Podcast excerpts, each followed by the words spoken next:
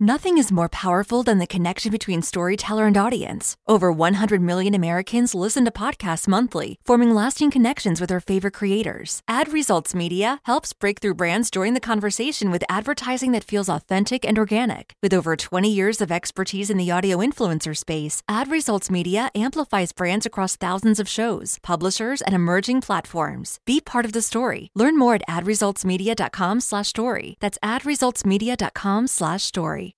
Now, Rock Talk with Mitch Lafon. Pretty, you know. That's it. Look Yo, what's that. going on? Hello. Good day, Josh. Oh, good. Dude, it's been a minute since I've seen you. Last time I saw you was 2015. You came to the Beat 92.5 in Montreal. You and the guys who did an acoustic performance of uh, I remember. One Love. Yeah, I remember. How are you, man? Good. How you, you know, you were the only singer that we've ever had at the radio station to distort our microphones. I'm not surprised. when you There hit you go. that big note right at the end, like in that last chorus, you know, it's just like that. Oh, like Yeah. man, just killed it. And Mitch, he actually had the he pulled back from the mic and everything, still distorted it. The engineers in the other room were like powerful pipes. Nice. nice. Or cheap equipment, one of the two. yeah. Yeah, Maybe a both. 414, man. It's uh it's not a cheap mic, I'll tell you that. There you go. Well, listen, uh, Josh Ramsay, brand new solo project getting set to roll. Brand new single called Lady Mine featuring Chad Kroeger from Nickelback available now. You're catching it on radio across the country. Um, brand new record's going to be coming out early next year, which you're going to talk all about. Uh, welcome to the show. Josh Ramsay, so good to see you again, man. Yeah, thanks for having me, dude. How you been, by the way? I mean, what's going on with you? Like in the last couple of years, you just sitting at home, like working in the studio and stuff, or Uh, I mean, like, yeah, since the pandemic, yeah, I, Yeah. um, I basically, basically, like, I had always wanted to do an album where I played all the ins- instruments myself. Right. Mhm. and but I never really got around to it um um because there's this whole Marianas Trench thing Yeah. and um and then the pandemic Well, there happened. was until you go solo. no no I haven't gone solo just the band is fine the band is fine um Give it five basically- years. basically um the the pandemic happened and so I couldn't leave the house anyway, so I just was like, ah, maybe I'll do that solo record I've been thinking about. Yeah. Well, how is it different from doing a record with Marianas Trench with the band versus the solo project? Are you not allowed to bring all of your ideas with the guys? They they don't like some of your ideas. Like, how, what? Oh no no no we're we're we're great uh, we're great with each other. Um, it was just uh, I'd say it's different in um, I had to just trust my gut more because it didn't have a lot of people to bounce ideas off of, you know, and so Mhm. that I had to just rely on instinct a little more often. Um, and uh, yeah, that I mean, I, and I I mean, it was just it, I was just me by myself, no other producers or no, uh, you know, it was just me in a room for for a year. Uh, but I think um, I think because of that, like um, the last Marianas Trench album, which was called Phantoms, which I think came out in 2018, I want to say. it was Uh, 2018. yeah. um, that album, I was really, I'm really proud of that album. But the the the truth is, there it was it was a little shorter than I wanted it to be. But we had a deadline. I mean, we had a super like I mean a thick hard dead, and it was like I, I I'm surprised anything came out. 'cause I, I well, I remember it was I remember it was it was Boxing Day. And I had to start mixing the, because of when the album had to be done. I, I had to start mixing the album on January 1st, and it was Boxing Day. And I had not written the opening track or the closing track, which is always like the big Jeez. track. Whoops. So I had to I had to come up with I had to write and record the opening and closing tracks, which on a Marianas Trench album, those are always the big epic crazy Yeah, things. with your big So- interludes and your your arrangements Right. and everything. Yeah, so I so I did so on that album that I was like I had like you know seven days to do that, and I did it, and I'm, I'm really happy with those songs. But like I said, like the album was a little more concise than what I would have wanted to do. Uh, um, Mhm. Whereas this album, there was a pandemic happening, so it's like there's no deadlines. It doesn't matter. I can tinker away and just spend forever on this. Right. Um, you can so- just totally Mont Lang this whole project. I can do whatever. So uh, it took me about a it took me about a year, but I did take of hands-on time. Was probably more like eight or nine months because I had a couple of things happen. Like I lost both my parents while I was writing the album, so Right. that was like you know I took Wow. some time off when both of those things happened, and I also had a, like a big move, so there was like all of a sudden my house was in total disarray for like a month or whatever. So Your life couple in times- shambles, there, essentially. yeah, there's a couple times where I was in shambles. So I I would say like hands-on time. It was about probably about nine months of me working on this,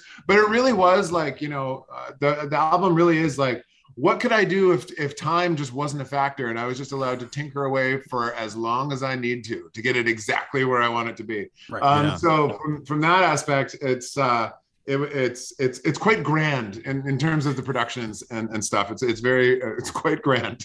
Well, talk about the productions a little bit. I was, you know, talking about, you know, with the loss of your father and everything. Obviously, with his history with Little Mountain and everything, and you know, you basically grew up in recording studios.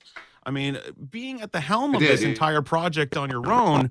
I mean, are you drawing from some of those influences? Are you what like what records are you listening to to try and uh, you know pull from on this album? Well, I mean, the first thing I did was I thought um, the first thing I thought about was okay, um, so I write all the songs in Marianas Trench, and I'm going to write all the songs here. So what's that going to be? How is that going to be different? I, I Right. can't because one the one major thing I didn't want to do, and I don't think fans would want me to do, and I I know the band certainly wouldn't want me to do, is to just make a Marianas Trench album on my own. That's a dumb. Well, well, who needs that? Um, Yeah. So um, so then I was like, okay, so if it's not a Marianas Trench album, but it's still just me writing the songs, what does that look like? And that sort of led me to be like, I'm going to make a bunch of choices that I would not make on a Marianas Trench album. Right. And I am going to try and have each track on the album be a different genre. That's what I'm going to do. Every song is going to be a different genre. And that's what I did. It, it's, it's, so it is quite, um, it's it's a little bit chaotic, I, I suppose, because it is like a scatter shot of so many genres. Um, like you guys have heard the the the song with Chad. You guys have heard Lady Mine. Yeah. Yeah. So Great uh, song. uh, thank you. But I mean, when, wait till you hear it in context on the album because you hear that song and then it goes right into 1940s big band swing. Like it's really all over the place. But like, so it, you know, I, I went all over the place. There's like big band swing, then there's country, then there's EDM. There's a full on like 90s grunge song, which I'm quite happy with. Any hair metal versions? Any hair metal Uh, songs? the grunge song gets pretty close. The grunge song gets Yeah. pretty close. Yeah. So it's Um, late '80s, early '90s. yeah, yeah, yeah. It's like 91.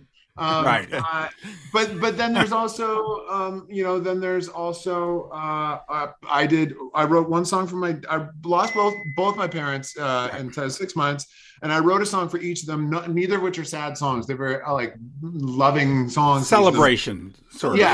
Yes, thank celeb- right. Celebratory. Yeah. So, Celebratory. That's the word I'm looking for. Yeah. and I learned I learned so much about music as a whole from them. Um, Mhm. um, as arranging and singing and writing. So uh, for for both my parents, I wanted to do something that would be musically speaking a big flex. Like that. That's more what I think my parents would like. So um, the song for my mom is like uh, she came up and her career was like the 60s and 70s and she loved like the beatles and and um, the beach boys and queen and stuff like that so i wrote uh, for her i wrote a song that uh, i was trying to write like you know like the beat like the beatlesy songwriting style where it was a, a pop song but all on like overdubbed symphonic instruments like they Yeah. used to do that type of thing Yeah, yeah. so, so I wrote a song called "Spellbound" for my mom. That's that, and it and it's kind of goofy and magical because she was kind of goofy and magical. Nice. And then the song for my dad is I wrote him like a full on like epic symphony, and, and wow. the- the- oh my god, you guys, the recording of this song it was the most epic recording journey I've ever gone on because the pandemic was happening, so I didn't think I'd be able to get a symphony orchestra because you can't put that many people in a room, right? Right. So okay, so I so basically what I did is I, I did a bunch of research online and I bought all of the best orchestral sample libraries available on the planet, and I Yeah. just like you know so I, at first I wrote the song virtually, like just all with virtual uh, instruments, and it took to do the arrangement and write it properly. It took me about three weeks of just doing it every day. And then I realized it it clicked. I was like, well, wait a minute. How many people can we have in a room? If there's social distancing in a studio, uh, how many people are we allowed? And it came back and was like, well, you can have four. I said, oh, okay. So- yeah, it's not much of a symphony. Yeah. Okay. So we're going to do it like this. Okay. So from one o'clock until two o'clock, I want the first violins. and then from two o'clock to three o'clock, I want the second violins. Yeah. And I slowly went through, and it took uh, it took about four days of recording, basically one at a, uh, four four people at a time, a whole symphony orchestra, uh, and then it took me about two weeks to edit it all together to make it actually sound like a unified uh, thing Wow. because it was. And the tracks, oh my God, you guys! Like normally when you record an orchestra, yeah, there's individual mics, but most of it comes from they call it a Decca tree. There's three mics. It's just three mics that like a room sound. That's where you get most of the sound from. But we have to do that for each each player now because everyone's going like one at a time. So by the end, Yeah. Oh my god, the song is like it, it has about four four hundred tracks. I think like it's Right. like it was an editing nightmare. It was just a nightmare to edit this thing. and is it just like needs a Mutt wall of Lang? I Forget Mutt Lange. We got Josh. That's insane. So yeah, so it's just like a big stack, like a wall of sound at that point. Yes, uh, and it's uh, man, like I, you know, I wanted it to sound like Hans Zimmer or something, and it does. But like it was just, uh, it like the journey to actually get it there was like just never-ending work. John Williams, Josh Ramsay over here. yeah, I was going for it. That's. So talk about. I mean, you you said that every song on this record is essentially a different genre, and Yeah. I I'm going to be honest with you. I love that because I love every genre. I I mentioned how we always say there's music I like and music I don't like. I don't necessarily see. That's it. I don't see genre. So I the hear fact you. that I hear you. I think it's because really, um, it was actually very freeing for me to let go of the uh, the idea of genre because then I was like, no, I'm just going to focus on writing good songs. Good songs. That's it. Just good songs. I don't care what genre it is. It's just got to be good. Yep. Um, and there's something very freeing about that being like, well, this wouldn't work on this radio format. I don't care. I'm just Yeah. going to write good songs. Well, you know what? Look at what Shania Twain and Mutt Lange did. They did the up pop version and then they did the up country version with all the country Yeah. arrangements and the pop arrangements. I mean, Yeah. a a good song is a good song at the end of the day. But to It talk is. about Lady Mine, for example, I mean, you strip away the big production and everything, you could play that on acoustic guitar and sing the melody and the lyrics, and it's a good song. Is that how a song starts for you, or Thank you. No, not usually. Usually for me, I I usually in terms of the music itself, I usually write most of it just in my head while I'm doing something else. Um, you, most of the time, a melody will pop into my head, and then um, I'll start to picture different ideas for what the chords could be that would support the melody the best. But it's just I do it all internally, and then once I've arrived at what I think it is, then I go to the studio and I start to record it. Right, so Um, you're not no demos. pro- you're not programming a beat first and then laying down a bass line. No. No, no, Wow. no. By the time I'm doing that stuff, I mean, you have to do that stuff eventually. By the time I do that stuff, I've got the music like 90% worked out already, Yeah. um, just in my head. and it's just trying to Um, execute but- that and get it down onto tape. Yeah, I think that's why for me it has always made sense to be a, a, a songwriter and a producer because uh, to me I think it's sort of one and the same. Like the songwriting part is the coming up with the idea, and then the producing stuff is the laying it out in its best light. Like it's sort of one, definitely one one and the same uh, for me anyway. Do you ever get frustrated where the what you're hearing in your head you're just not getting on tape? You're just going, I can't get it. Ah. Does that happen? Some, yeah, sometimes. Um, sometimes for sure. You know where that's a where that's a really easy place for that to happen is um, when you're programming synths. If Right. you're expe- if you're picturing a synth sound in your head and you're like, I don't know, and you're looking looking through presets on something and there's like five thousand presets, and you're like, oh, Yeah. okay. Only, yeah. Oh, perfect. Um, I will admit that's in in the past. Sometimes that's when a little marijuana has helped me go a long way because you just you're just well, you know, you're, you're a lot more patient. You're a lot more Right. patient to just sit Right. there and be like, okay, let's sit here for five hours. I don't care, fine. You know what I mean? Yeah. Uh, but um, yeah, the other times, the other things. Uh, the other time, sometimes where I hear it in my head one way and it's not coming out, and I get frustrated. Is it is on a specific vocal uh, that can happen sometimes? Where I'm like, I really, I know my voice can do this thing, and I really want it to do it, and it's not doing it for whatever. Like that, ha- that happens sometimes. I mean, I'm usually you get there in the end, but uh, you Right. know, uh, but yeah, yeah, that can happen sometimes for sure. I love when I was mentioned- Oh, go ahead, Mitch.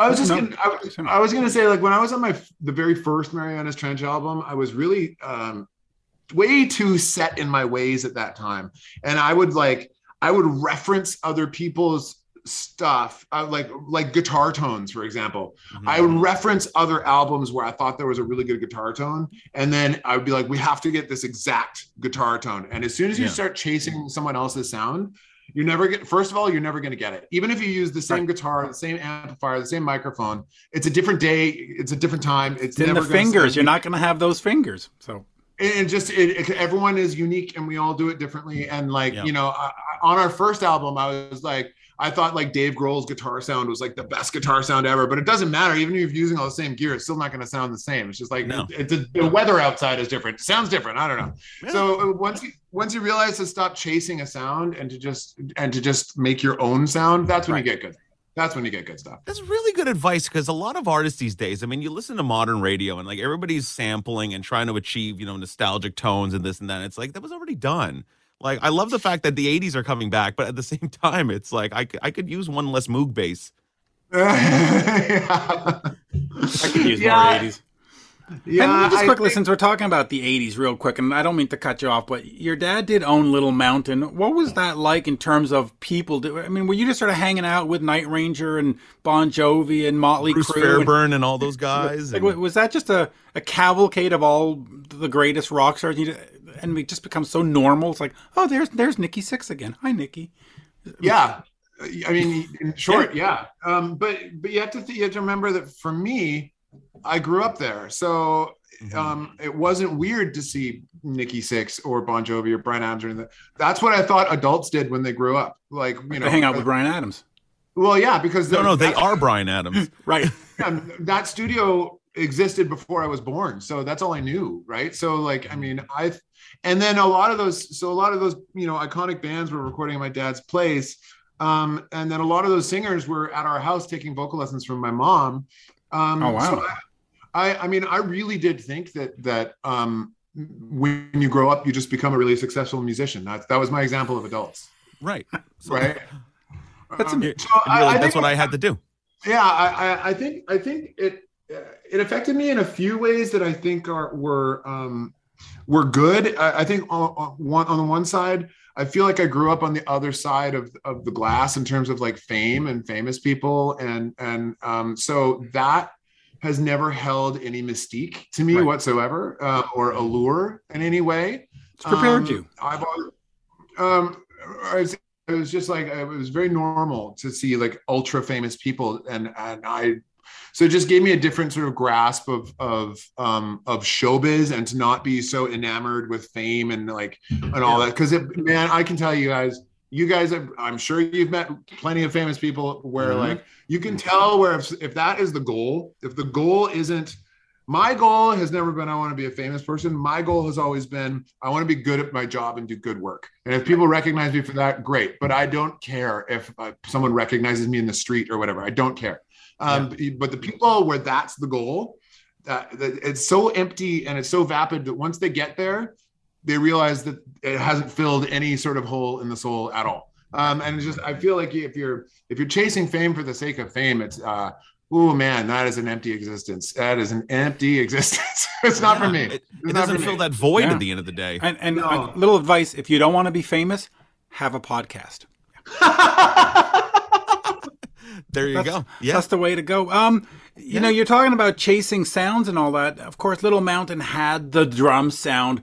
Is that something that for your albums you've gone? You know what? I got to get the drum Did you go sound into- because Did you did you go into in the my loading DNA. bay and set up some right, the mics? loading or- bay sound. So Little Mountain. So like uh, for anyone else like not as familiar, like Little Mountain was this huge studio, and then it ceased to be in the in the '90s. right. Um, and then uh, Studio B, what was Studio B, still, still continued and is still there to this day. It's just had a few different names over the years.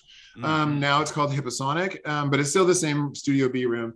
The Studio A room for a long time, which is the room with the iconic drum sounds and all that, um, for a long time was divided into rehearsal spaces for forever and ever.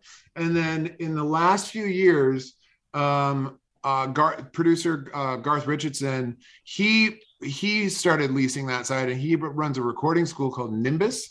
So they turned it back into Studio A, but it's sort of like the student stuff that's in there. So it's I don't think um, I don't like I think you may need to bring in like a lot of gear if you wanted to like do a pro recording there because it's it's for students, right? And they're I mean it's great that that there's a, a great place to learn and stuff. But yeah, I did talk to Garth. I would like to go in there and and do a drum sound one day. And there was one song on this album that would have been good for it, but they were they were busy at the time. Damn. Yeah, because that that loading bay. I mean, geez, Loading bay, yeah. Everybody from Bob Clearmountain to Bob Rock. I mean, everybody talks about that. Like, Oh yeah, dude. Yeah, that's yeah. Everyone would- you'd record the drum. They would record the drums in the big and Studio A is a huge room, so they would record in there, and then the doors to the loading bay would be open, and it was basically like a huge reverb chamber. It's all concrete. I've seen some pictures. that- I don't this. I don't think this would have sounded good, but I've seen some pictures of them actually putting the drums physically in the loading bay, which is insane Yeah. to me. Uh, that's Right. like putting the drums in an empty swimming pool or something. That's crazy. Yeah, it's just cavernous. yeah. Yeah, but listen, uh, you, they tried stuff back in the day. Now you just Pro Tool it and preset it, and but back then you had to physically think Yeah. of some Yeah. way to get that sound. So hey, now you've got the Bob Clearmountain and emulation plugin, and you can just try and get Yeah, that. yeah. You know. click. Yeah. Talk about a Lady Mine really quickly because you know Yeah. you listen to the Marianas Trench music and it's the complete opposite of this. I mean, you've got this Zeppelin esque kind of riff going. Uh, my favorite part, by the way, is the Mutt Langish three part harmony part right in the middle of the second verse. And you've always been an incredible vocal performer, and vocals have been always the highlight of the Marianas Trench records. Thank Talk you. about producing this song and you know getting the sound going and everything. And how did you get Chad on the record? Okay. Um, well, um, Chad and I have been friends for a really long time. Um, I did work on a Nickelback record with Chad um, a few years ago. Uh, It wasn't and- Dark Horse, was it? You didn't work with Mutt Lange, did you? No, I did not work He with is Mutt Lange. obsessed with Mutt Lange. Have you noticed? Have you noticed? Dude, for good reason. He's like one of the best producers of all time. Yeah, I'm definitely. the Mutt Lange guy. yeah, yeah, who is it? Yeah, Mutt Lange is yeah, talented kid. He's gonna go far. That Mutt Lange. The Um, future. Um, no, I um, but I I had done a record with Chad, like just from a song, like you know, a couple of co-writes or whatever. Um, mostly in Hawaii, actually. There's a whole that's a whole nother story that's got a lot of funny stuff in it. Um, Wow. but but um, I I was working on this song, and it started out with me thinking, you know what I'd like to do? I'd like to do something that feels like the '70s, like that feels like that feels like Lenny Kravitz or something. Like not that Lenny's from the 70s, but his music certainly is very got the vibe. All those 70s, influences, right? man. For sure. So and, and I love Lenny. And I was like, I want to do something like that, but like maybe a little more energetic, but like still like that vibe and with like a horn section. And then uh, that riff just popped into my head. And uh, all of a sudden it was just man, and I was just over and over. And um, and then I was like, okay, what kind of vocal do I want? Where where can my voice sound really or like really rocking? And I knew that whenever I sing along to Highway to Hell by ACDC, my voice will hit that the Bon Scott tone, sort of. Um, and I even have like the, the trigger for it, the no stop signs, speed limit. I knew as soon as I sing that that that Yeah. grit will come. So, um, so I wrote it in the same key as Highway to Hell, using that that note as a C. So I was like, okay, I got to make sure that the, the melody sits right around C. So that's that was my starting. That was all I really had, my starting Right. point. And then as I was working on the song, oh my God, you guys, my poor wife too, because I was working on the song at home. So for like a week, all she heard was just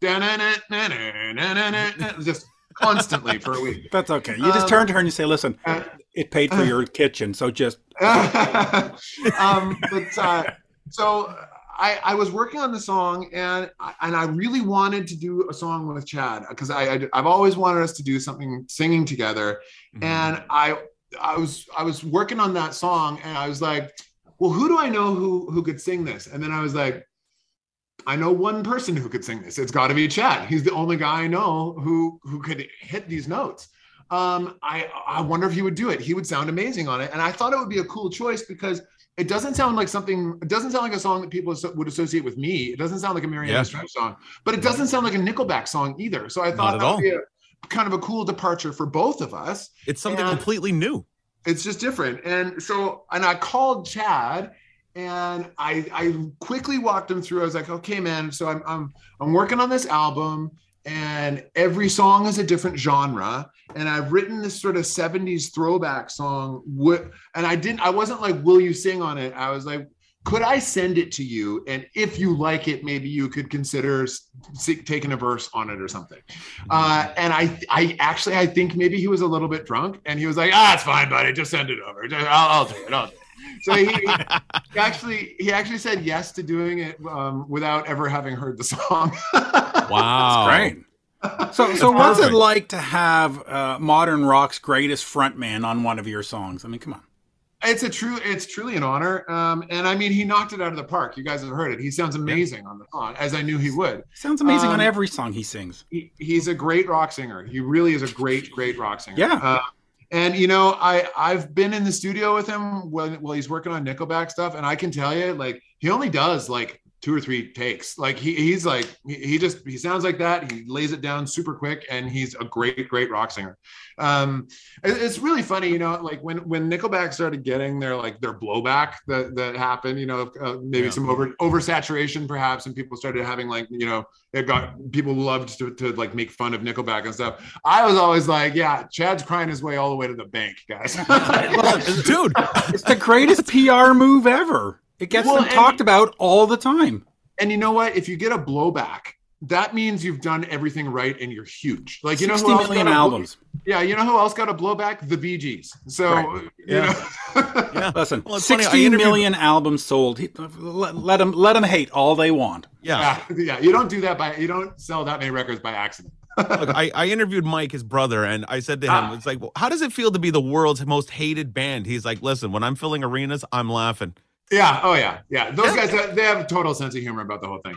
Yeah. Um, and uh, and frankly, uh, Chad is like such a good songwriter too. I mean, dude. Such a good songwriter. Like it's it's Um, crazy. I mean, I remember the first time I heard Photograph on the radio, and I actually called him and I was like, dude, this song is going to be huge. Good job. Like, wow, that is a great, great song. And it is still a great, Yep. great. Those songs on that, I mean, like Dark Horse is my favorite record aside from Mutt Lange, the, the involvement. But I mean, like the Yeah. songs on the album. I mean, you listen to stuff like "If Today Was Your Last Day" and Yeah. like "Never Gonna Be Alone" or um, so, "This Afternoon." Like th- there's such fun songs, but you listen to the lyrics and like it's such good writing. Oh yeah, yeah, and like super. Uh, he's got a really great sense of melody too. I mean, like his, his songs are so melodic. I know from working with. It's funny, like him and I write songs in a very different way. Um, um, uh, it's always fun when you get when when when you work with other songwriters because one thing I'm sort of discovering as I continue to learn about writing is that everybody does it differently and that there's no real one way. Um, Well, what's the I biggest difference between you and Chad? Like, how, what's his writing process and what's So- yours? mine starts with um, a melody will pop into my head while I'm doing something totally unrelated. Usually, a melody will pop into my head, and then um, I I just picture what music I think what what the chords would be that could support the melody the best. And usually, a song sort of presents itself. Um, but I do it all in my head. I don't want to sit down and play guitar or piano or whatever. I just do it all up here, and and then uh, and then I record it and then usually I write the lyrics once I have the song to sit there and listen to, and it's like recorded. And then I'll start on the lyrics. Chad, Chad is very much focused uh, about being a storyteller. Uh, it's, it's sort of a more of a Nashville type of approach. Like he's very concerned with um, what are we singing about? What is the lyrical concept of this song? And actually, like when we were working together, if I, if, because I just think of melody first and then figure out what the lyrics will be after, he actually wouldn't necessarily like if I were to sing Chad a melody, it, it wouldn't really sink in for him if it didn't have a lyric attached to it. He, he like he's he's much more like I want to come up with words, and then the melody just sort of like presents itself to him. So like he he really comes at it from a storyteller perspective. Wow, it's almost like a like more of like a putting poetry to music in the end. Yeah, it's funny. Uh, it's funny. You know, years ago, I worked with Simple Plan, and when we were working together, those guys, it's it's it's that even further. It, it- it's Chuck and Pierre show up, and um, uh, Chuck will have he has like a book where he's written he's written like 25 possible song titles and then a quick breakdown of what the song could be about. Like verse one we'll talk about this. Verse two could be about mm-hmm. this. And the chorus like a little treatment. And he's got like 25 of these little like working title ideas. And then we would then the three of us sit down and and go through each of the titles until we landed on the one that we thought was the best. And that's like a two or three day process getting to like okay so the song's gonna be called this and we have a breakdown of what it's going to be about then pierre starts to sing and play chords but he doesn't do that until we've already gone through that whole that whole like three day process Wow. yeah but it's super, those but those guys are like super super like super thought out like the those songs are very very thought out Wow. Yeah. I wonder how long it took Chad to come up with something in your mouth. That must have taken months. You should ask him. burn it to the ground. Oh, we'd listen. Chad is like in our top five want to interview people like ever. Yeah. Like that. Yeah. I only met You him know what, twice, but he's great. You know, another another great thing about him that I don't think a lot of people necessarily realize because like I, I his his sort of persona on stage is pretty serious, but he's like actually like such a class clown. That guy, he's like Mhm. he's he's like the funniest dude ever. He's hilarious. Well, listen, the Josh Ramsay show, uh, Josh Ramsay show coming out next year. Brand new singles available now featuring Chad Kroeger. When is this record coming out? And are we going to get physical product? Can I put the vinyl? Can I drop the needle on the wax? Hell yeah! I just got the test pressing of the vinyl like two days ago. Nice, nice. Um, I think this the album's going to come out. Um, I don't know the exact date yet, but it is going to come out um, uh, right at the beginning of spring. Wow. Sweet. So we'll put out another. We'll put out like another two singles before that. I think. And me you ask to take you it on the road at some point, or Yes. Yes. Oh, there we go. Uh, let me ask you one question before before we leave. Since it's so different and the tracks are, you know, you've got the big band and the swing and the the, the, the rock and all. Are you worried about fan reaction at all? Like if if you only sell, let's say, 10,000 rather than 100,000, is it still successful because you did what you wanted to do? Or does it have to have a commercial success attached to it for you to say, "Yeah, this was worth it"? Oh, that's a great question. Um, no one's ever asked me that before. That's a great question. Um, I think for me, um, for me, artistically, I think it is a success for me, and that is really what I set out to do. Um, I, I don't. I think you're making a mistake as a songwriter if you write the songs that you think people want to hear and and you are writing and you're what I would call chasing hits. You know, like I've worked with people like that. Um, and I think the second you're just chasing a hit, you're not going to get anything. Um, you're not going to get anything great and anything unique. Like I'm not going to throw anyone under the bus, but like I did work with a songwriter early on in my career who literally would just look at like what what are the top 10 charting songs in the states? Okay so how can we rip off a little bit of each of those and, and get as close as possible without getting sued? Without getting sued. Like what what do we just need to change this much of? And that's and that's the way that that person works. Yeah, it's called blender writing. it- it's like a chop shop. Um and Yeah. and and and you know what? That person's very successful. So i you know i'm not going to throw anyone under the bus but um that's not me and that's not the way i work. And and my complaint with with with writing that way is that you're never going to get something unique and new you're going to get you're never going to get the number one you're you're going to get a song that definitely charts but you're not but it sounds too much like the other one you know what i mean someone already did that um, and I just don't. For me, that's not. Um, that's just not an inspiring place to to work from. Um, and I don't think you get your best work when you do that. And actually, most of the songs that I have been in, involved with that were the biggest, um, usually were something different at the time. Um, uh, like, uh, you know, uh, to use "Call Me Maybe" as an example, when that song came out and we put that out. Um, there was nothing else that had like that was like centered in a string section. There was no string Yeah. section pop song going on, and I think that like I I think that was one of several things that just sort of set it apart, Right. along with Carly's amazing vocal performance on that song. Um, but um, I, I think one of the things that helped that song is it didn't sound like anything else that was on the radio. Yep. Yeah, absolutely. I, I by the way, I love the kick drum on "Call Me Maybe." It's one of my favorite kick drums that was on the radio at the time. Just Oh, thanks. It's uh, you know, it's funny. I just I don't know if we're, they're going to use it or not, but I I just did like a like a 10 years later and i like re- did a recall of the session in the in the room where we mix it and like had the whole song up back up on the faders and Oh, everything. cool. uh, and i was just kind of like going through track by track like remembering what we had done and stuff and um eh, there was like eight kick drums on that song that, that, that kick sound there's like eight kick sounds going on Yeah. The funny thing about that is that like I I I heard it on like especially the Beat 92.5 like our processing is like it's like double process. It sounds Sure. like magical on the FM.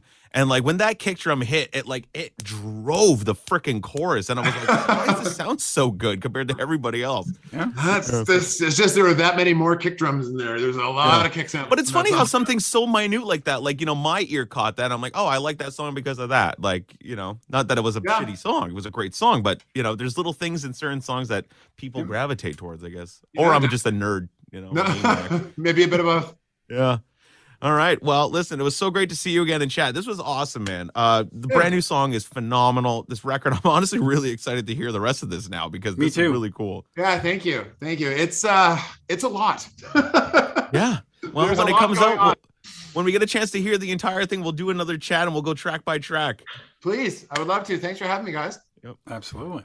All right. There you cool. go. We'll we'll see you later. Thanks, man. All right, have a good day. Cheers. All right. Adios. Good. That was good.